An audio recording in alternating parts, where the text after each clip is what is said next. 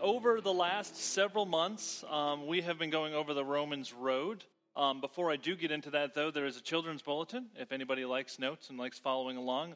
We've also added a notes section in your bulletin itself with some lines if you like to take notes. We have clipboards in the back if you need a hard surface, and we also have crayons as well if you like to color. So, you know, uh, but we do have a kids' bulletin as well. I'd just like to remind people of that just in case they ever want to take an opportunity to use that. Now, over the last couple of months, we have been going over the Romans Road, one Romans Road a piece at a time. We began with Romans 3:10, says, "As it is written, none is righteous, no, not one." Ooh, good job. He knows it. Or can you read it? You can read it. Oh, you can read it. Should probably, you know, pay attention to that too. Good job. He's observant. Okay, and then also we have Romans 3:23 which says, "For all have sinned and fall short of the glory of God." We have Romans 5 8 says, But God shows his love for us in that while we were still sinners, Christ died for us. Now, over the last month, month and a half, we have been memorizing Romans 6 23. Now, if I just put up two words for the, if I just put up the first two words for the, can anybody complete this one? Can, but you can butcher it. Brandon's going to try to butcher it. No, no. no. can, can you do it? Christ Jesus our Lord. Good job. Good job, Brandon. Good job, Brandon. Congratulations. It says, For the wages of sin is death, but the free gift of God is eternal life in Christ Jesus our Lord. As of next month, we're going to be moving on to Romans 10, 9, and 10, which is the final part of this. And then actually, I'll probably end up working us back through it again at one point just to kind of keep it fresh. And so we're going to continue going through that. Now, over the last several weeks, during the Christmas season, we have been looking at the individuals that God used through the Christmas story. We've been looking at these different events. We've looked at, uh, we looked at Mary's birth announcement uh, by the angel. We looked at uh, Zacharias' uh, birth announcement by the angel as well.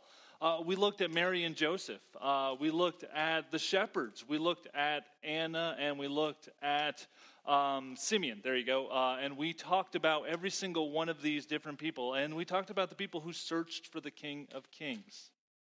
Now, before we get into this week's sermon too far, I want everyone to know that a part of my job as pastor, I feel, is to teach at a level that I feel like everybody here will understand, at least at some point.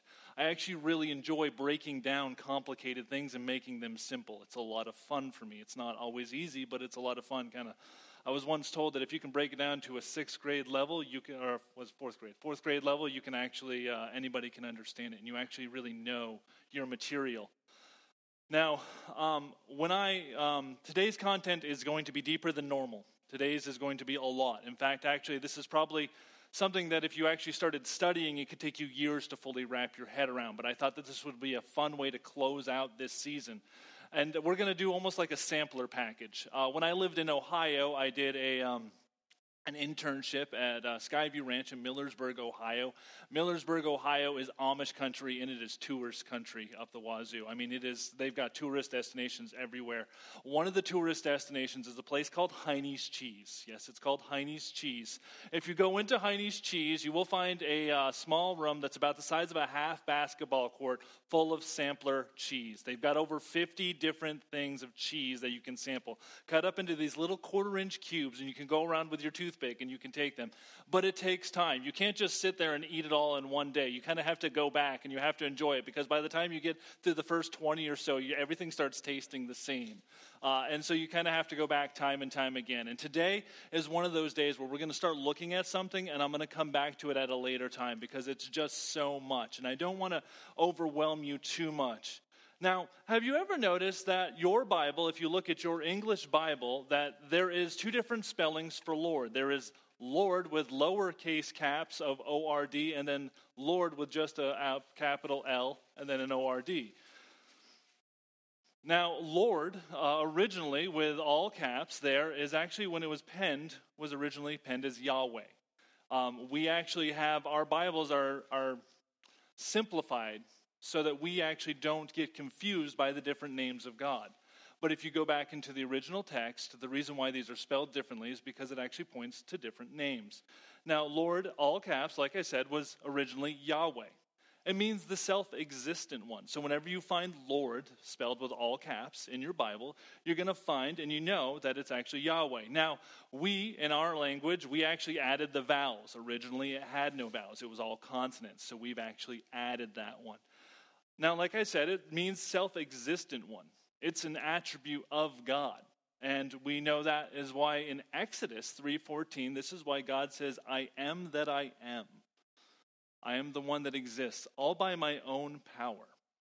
Now, the other spelling of Lord that you run across most times is just a low, uppercase L uh, and then a, a lowercase O R D means Adonai. It means master. Now, in many ways, it's the authority of God, but we translate it master.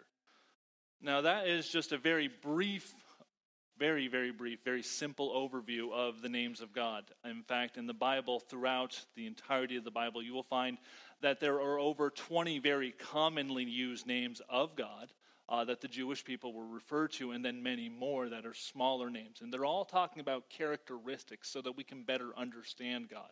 And we talk about Him in these different ways. Now, like I said, we simplify this in our Bibles as just Lord and Lord, and it's differentiated by the way it's capitalized or not capitalized so that we don't think, so someone doesn't just look at our Bibles and think that we serve a pantheon of gods. We serve one Lord. We don't serve many. And that's the reason why that's been simplified. It makes it easier to approach the Bible and to start reading and understanding it right from the beginning. He gets his names from the many things that he does and the many things that he is, from his qualities or characteristics. They are descriptions of the depth of who he is. Now, in the grand scheme of things, he wants to have a personal relationship with us. He wants to know us on a personal level. And today's sermon is going to be called Name of Names. Name of Names. We are going to be talking about different names. And like I said, this one is going to go a little bit deep. During the Christmas season, we took a look at a few of uh, Jesus' names uh, but really, we kind of ended up spending most of the time talking about other people. And today, I want to actually spend a lot of time looking at Jesus himself and who he is. Now, one of the names that we have recently talked about is Emmanuel. Emmanuel. Does anybody happen to know uh, what this means? Does anybody know? Yes, ma'am. First hand. God with us. Close. Very close. It is. No, no you're right on. it's God. Just trick question. No. no, it is. It's God with us. Good job. Try to get you guys thinking. Wait, did I say something wrong? No, you're absolutely correct. Good job. Uh, Emmanuel means God with us. If you pay attention to any of the Christmas plays, it means God with us. God came down to be with us, humanity. We are so weak and so frail and you think about the prayer requests and just the way that our bodies are and the way they get so easily damaged, but he still came down. And it actually fulfills a prophecy in Isaiah chapter 7, and that's where we're going to start our journey today. We were going to be in many places today, but we are going to start out in Isaiah chapter 7. Give you just a second. It's Isaiah chapter 7, verse 14.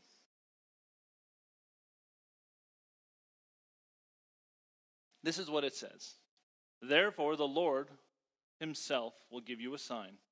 Behold, the virgin shall conceive and bear a son, and shall call his name Emmanuel. Makes you think there for a second wait a second, Mary was told to call him Jesus. What does that mean? Well, this is a characteristic of him. He will be God with us. We call his name Jesus, that's his actual name, but we actually are introduced here to the way that we call him by his characteristics or his qualities.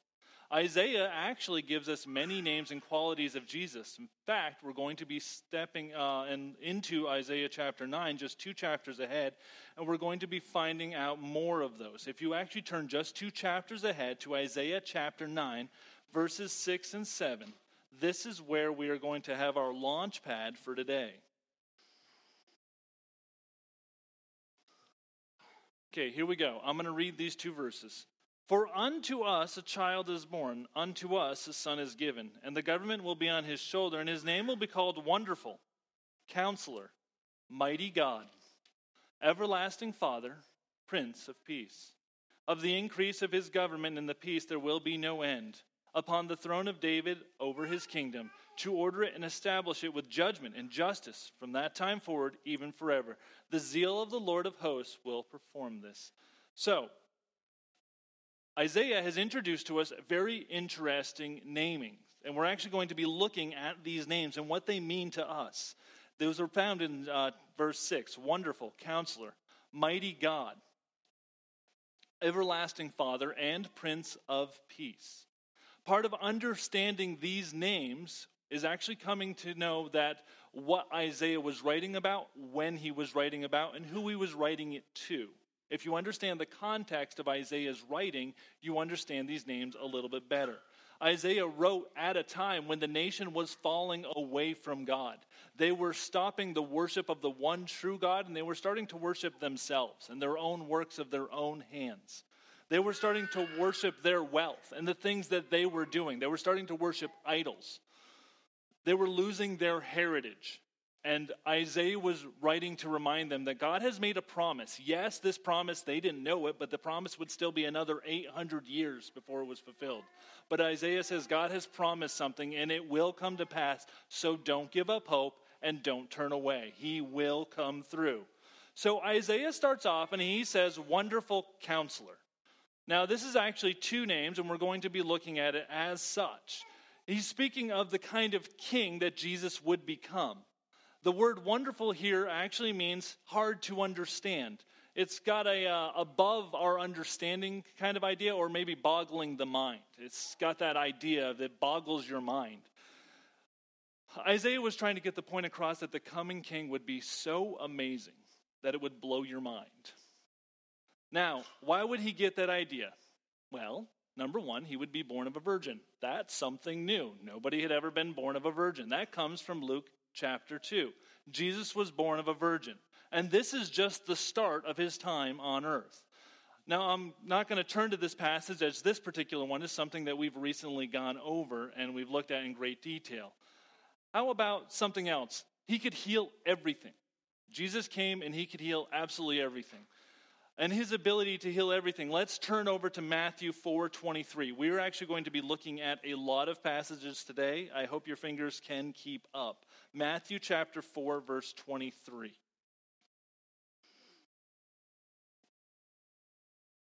give you just a second.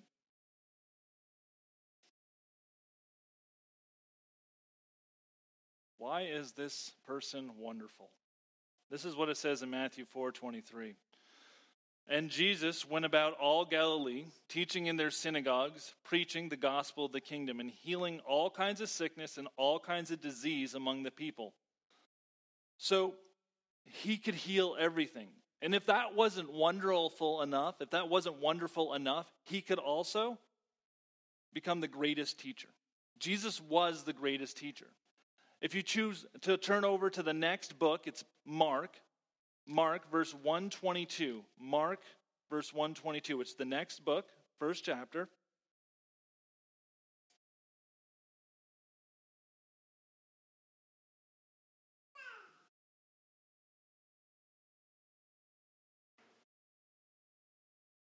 I can hear pages turning.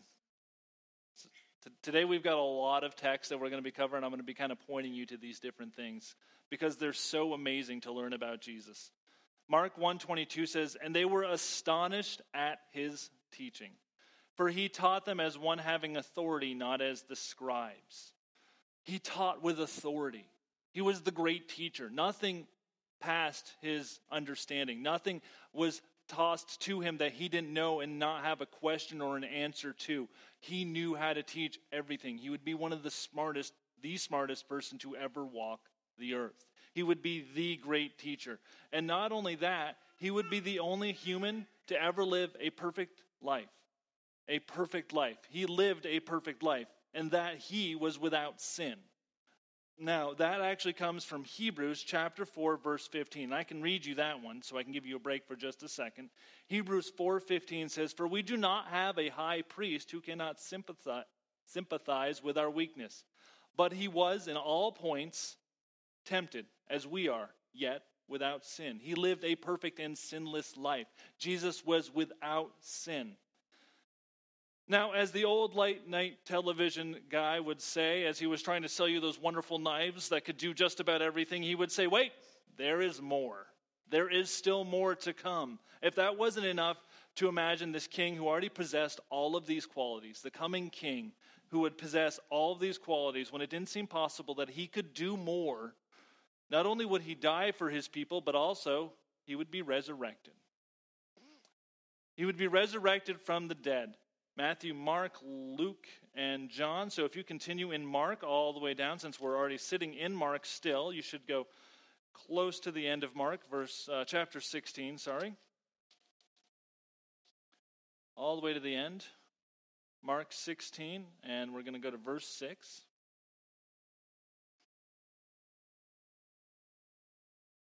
Says, But it said to them, but he said to them, Do not be alarmed. You seek Jesus of Nazareth who was crucified. He is risen. He is not here. See the place where they laid him?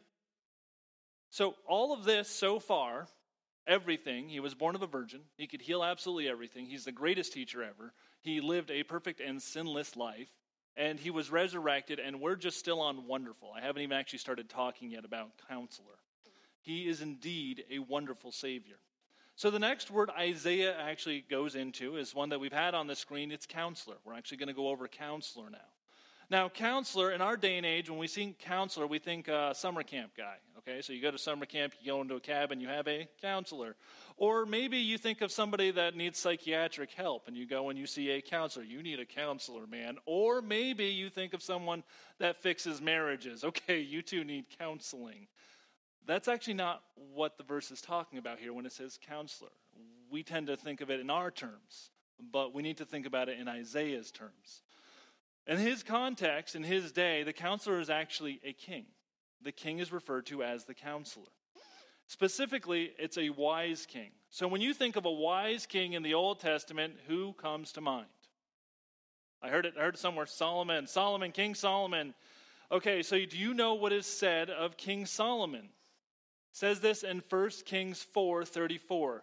And men of all nations from all the kings of the earth who had heard of his wisdom came to hear the wisdom of Solomon. So Solomon was a very very smart man. What is also said of him in the book of Micah, the book of Micah, it says, Now why do you cry aloud, talking to the nation? Is there no king in your midst? Has your counselor perished? This is actually doubling up. This is talking of the king. For pains have seen you like a woman in labor. The Old Testament people would recognize the name counselor not in the way that we look at it, but rather as a king. They would say the king is the counselor. Now, with that said, the next one that we go to is mighty God. The next thing that he talks about is mighty God. Now, of all the names in this list, this one's probably the most easy to understand. Mighty God is very straightforward. It would remind him that he is a Savior who is God and that he is mighty. No one would be stronger than him. Nobody is stronger than our Savior. This name actually finds its roots given to God the Father. It's translated mighty throughout the Old Testament to describe mighty God as warriors or champions or strong and valiant men. This is what they use when they are saying, oh, that guy is mighty. You'll hear this again and again in the Old Testament. When a champion of right is coming, the one who is coming, Isaiah is talking about, he's saying the guy that's going to be coming, the Messiah, is going to be so strong, no one's going to be able to beat him. He will be the most valiant warrior for his people that you have ever seen. No one can oppose him, and he is God himself. This is what Isaiah is getting at. Now, he also says, Everlasting Father. He says, Everlasting Father. Now, at first glance, this one's going to seem a little bit odd. We are talking about the Son, Jesus Christ the Son. We're not talking about God the Father. So, why does he say Everlasting Father when he's talking about Jesus? This one seems off at first.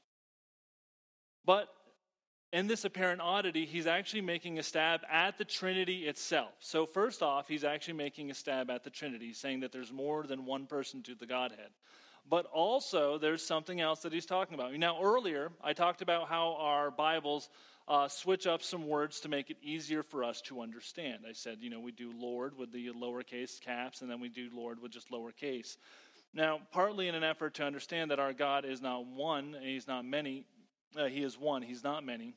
Everlasting Father actually translates fairly easily into Father of eternity, which is another way of saying everlasting Father. So I'm just kind of going back and forth.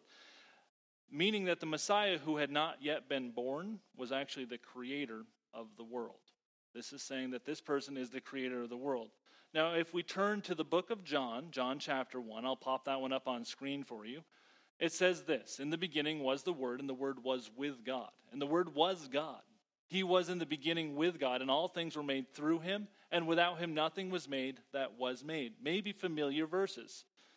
Now, Isaiah was predicting what we now know in hindsight that the Messiah, Jesus, would not only be too wonderful to fully comprehend, not only be an incredibly wise ruler, but he would also be the creator of everything, and that he would be above and without time.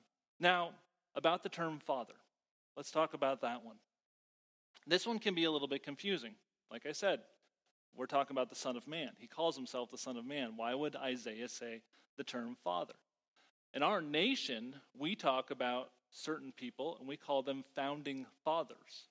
They are not our biological fathers. We call them founding fathers. Why? Because they started something. The term here is being used in the same way. Jesus Christ created the world. He started the world. He started an entire following after him. We call that now Christianity. He's got his people. He is using the term father here as the one who is the originator or the starter of something, not necessarily that he also is Father. Does that make sense? I was hoping to kind of to make that one a little bit easier to understand. Jesus was there at the foundation, the formation of the world. Nothing was made without him that was made. In this passage, it shows that the nation, they're not just looking from some man to become king. As Isaiah's working his words through, he's showing that it is actually the Creator himself who is going to step down and become their king, who is the one that will become their Messiah. Now, we may take this for granted because it's information we have heard before. We might just pass this off as something that doesn't really apply to us. But think about it for a moment. Think about the history you were taught about the leaders in the past when we're talking about leadership. When you think of a leader, a leader has the ability to, to bring a people up or to bring them down. You can think of some historically horrible leadership like Adolf Hitler in the Nazi regime.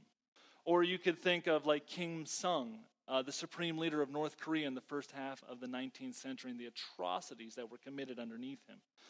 Leaders can drag a nation down horribly, or they can bring it up. And what Isaiah is saying is this leader, this leader will be so grand. He will do so many great things that you can't even imagine how wonderful he is. He's saying that what we as Christians will eventually experience is Jesus Christ's leadership. He's saying there is no comparing anyone else to this man.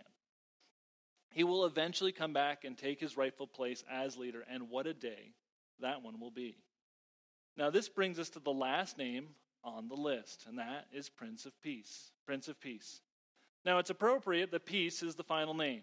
Our world is filled with violence. Uh, I don't think anyone would deny that. We are ransacked by news stories of atrocities. Um, we seem to, they, they seem to grow in frequency and even in violence themselves. It's difficult to understand how Jesus could come into the world and all of a sudden bring peace, or even sometimes to imagine how he has brought peace throughout eternity past and through the ages, and how he's worked that in.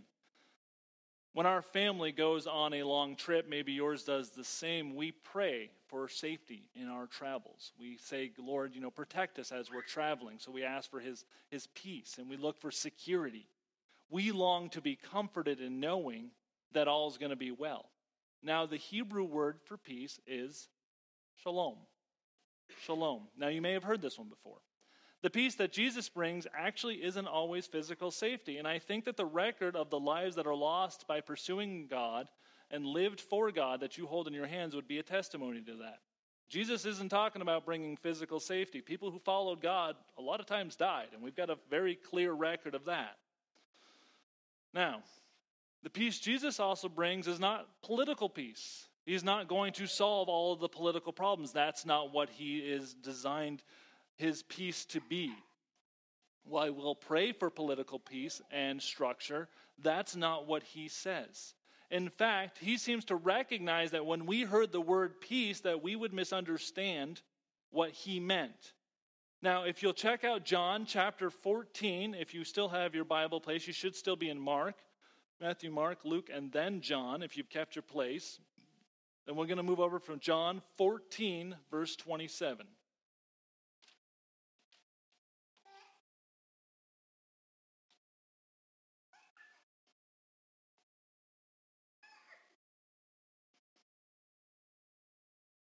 This is what Jesus says. He says, Peace I leave with you, my peace I give to you. Not as the world gives, do I give you. So let your heart not be troubled, neither let it be afraid. Peace, not the world's peace. What is Jesus talking about? What is he getting at here in this passage? Clearly, the peace that he speaks of is something that he alone seems to be able to give, something else. Clearly, the peace that he spoke of would be confused because he shows us in the verse, he's like, You guys aren't going to understand this. I'm going to give you something that you don't get. It means that he was giving something that the world can't promise. He's giving something new. So, what could it be? Well, when we approach a problem, no matter what aspect of life it is, we have to recognize the symptoms to understand that there's a problem. Then we actually fix the problem. After we realize the symptoms, then we fix the problem. Now, we have to get to an underlying issue. The Bible actually tells us what the underlying issue is for the peace that he's coming to fix. Problem is, most people don't like the answer. However, have you ever been to a doctor to receive a report that you don't agree with, and then you go and you get a second opinion because you don't agree with the doctor's report? Anybody here have a friend or maybe know of somebody that uh, their second opinion was Google? Um, yeah, yeah, yeah, Google sometimes is the second opinion. I don't like that answer. Doctor's a moron. Okay, um, we go and we search for different opinions. When we don't like the physician answer, we tend to go find another that suits our line of thought and what we're thinking. Now, there's an old quote that I love that unfortunately is very true, and it says this it says that most people don't want the truth. They just want constant reassurance that what they believe is the truth. Most people don't want the truth. They just want constant reassurance of what they believe is the truth. Now, this isn't true in every circumstance, but as a general, it holds up. We tend to get our news from sources that we agree with. We tend to talk to people who share our viewpoints. Uh, we find other things like um, we find people who validate us to be able to talk to because we like being validated. The Bible tells us that ultimately we can't find the peace that we are looking for because fundamentally we are flawed. It is a flaw that can't be fixed without the direct intervention of God Himself. It's a peace that can never be found unless it is found directly through Jesus and His work on the cross. Now, what Jesus provides is more than just eternal peace. It also allows us to have a relationship with God. Specifically, it allows us to have a relationship with the Holy Spirit as well. Now, since we're looking at names today, it's going to make sense then to look at the entire Trinity. We've looked at God the Father, we've looked at Jesus, and now I'd like to show you a little bit about the Holy Spirit as we're continuing forward. Does anybody know that there are two main names that are used for the Holy Spirit? Does anybody know the two main names that are used for the Holy Spirit? Holy Ghost, but what is he called outside of Spirit or Ghost? Jesus calls him what? I will send you the Comforter. It's used as Comforter or Helper. Now, we get these names from Jesus' own words, and he's going to do that in John 14, 26, which is actually a verse back from where we just were. So, John 14, 26, it says this But the Helper, the Holy Spirit, from whom the Father will send in my name, he will teach you all things, and he will bring to your remembrance all the things that I have said to you. The word helper here is also translated comforter, depending on which version of the Bible you have. The Holy Spirit is not just sent to console us, but he's been sent to teach us. He's here to teach us, to guide us, direct us. Jesus has the Holy Spirit sent to you and I after accepting him as Savior to help us. And he's helping us do the impossible. The Holy Spirit has been sent to help us live a sinless lifestyle in a sin obsessed body. That's the whole point of the Holy Spirit, is to help us to actually start living a sinless lifestyle in a sin obsessed body. So, our relationship then with the Holy Spirit becomes absolutely critical to our success in this area. It's through the Spirit that we can finally understand peace and that Jesus is the one who made this possible, heralding in this never before achievement. And then he becomes the Prince of Peace. He brings peace in our own lives in a way that we could have never understood without the Holy Spirit coming in. Now, today we have covered a lot of material. Okay, so we looked at the beginning, we looked at Lord and Lord. So when you look at your Bible and you see the name Lord, that's all caps, you can see that it's Yahweh the self existent one. Now, when we look at the Lord, Lord, um, we can see that He is in self existence, He willed everything to be created. There is no one like Him. He has always been and will always be. See, we are created and He was not. We also looked at when it says the term Lord in lowercase O R D, the original writer was saying Adonai. He was saying Adonai, or speaking of God's ownership and power over all creation, he called him Master. Which should make you want to relook at the New Testament when it talks about the master and slave relationship. Because if the Bible calls the Lord Master, originally translates master, when it starts talking about a master and slave relationship, and Paul says, I am a slave of Christ, uh, in Romans chapter 6 and 1 Corinthians chapter 7, that changes our view of that entire dialogue. Today, we also spend most of our efforts looking at the Messiah from Isaiah chapter 9. We saw that wonderful basically means boggles the mind because the coming Messiah would boggle the mind. You'd be too great to comprehend, too wonderful to know and understand. From his virgin birth to his resurrection, everything about his life points to his divine nature. We just saw counselor when we were using it and it's addressed to kings, not the way that we always look at it, but the way that they looked at it. Not that he would just give good advice. He wouldn't just be, oh, yeah, hey, I, Jesus, I need some advice. He'd be a perfect ruler. He would know exactly how to rule his nation and those who followed him perfectly. We saw mighty God as it refers to Jesus as a champion. He would conquer things. Uh, let's see, what did he conquer? Who conquered sin? Jesus. Who conquered death? Jesus. Who's coming again to set the captive free? Jesus. Jesus is a conqueror. He is the one who is the great hero. We looked at everlasting Father, the one who created the world and he set it into motion. He's called the Prince of Peace as his work on the cross finally allowed us to have peace. A peace that we only need to believe in him and follow him to have. He was sending the Comforter, the one who would be with us and enable us to do the impossible things that he was trying to help us do. There are many other names that we did not cover today. Like I said, uh, the God the Father has 20 regular names in the Old Testament Bible that are actually used, and there are many others as well. And this is a deep study, and there is a lot. And I just wanted to breeze over because we've been talking about this baby that was coming to our world. We were talking about this baby who said, of many things that he would bring, and then he has brought these many new things. And understanding these names helps us understand who he is at his base character. You get to know Jesus more by studying the names because these are the qualities and characteristics of who he is. Now, I want to turn to one final passage to close this entire thing out. The reason why we're talking about names today. It's in Matthew chapter 16. This is the final passage we're going to look at today, and I'll leave you with a closing statement. And it's going to be a fairly strong question because I want to ask you something very specific. Matthew chapter 16. Last passage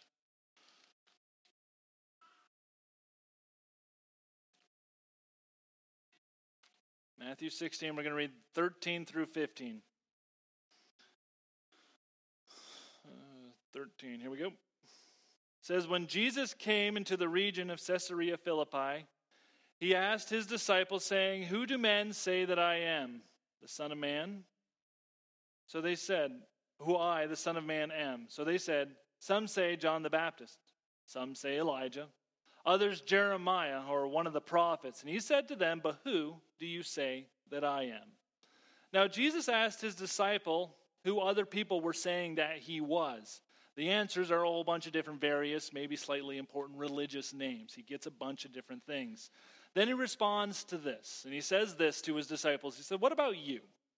And he turns this to a personal question Who do you say that I am? Today we have been looking at the names of God, and I think that this question is very appropriate to ask each one of us today.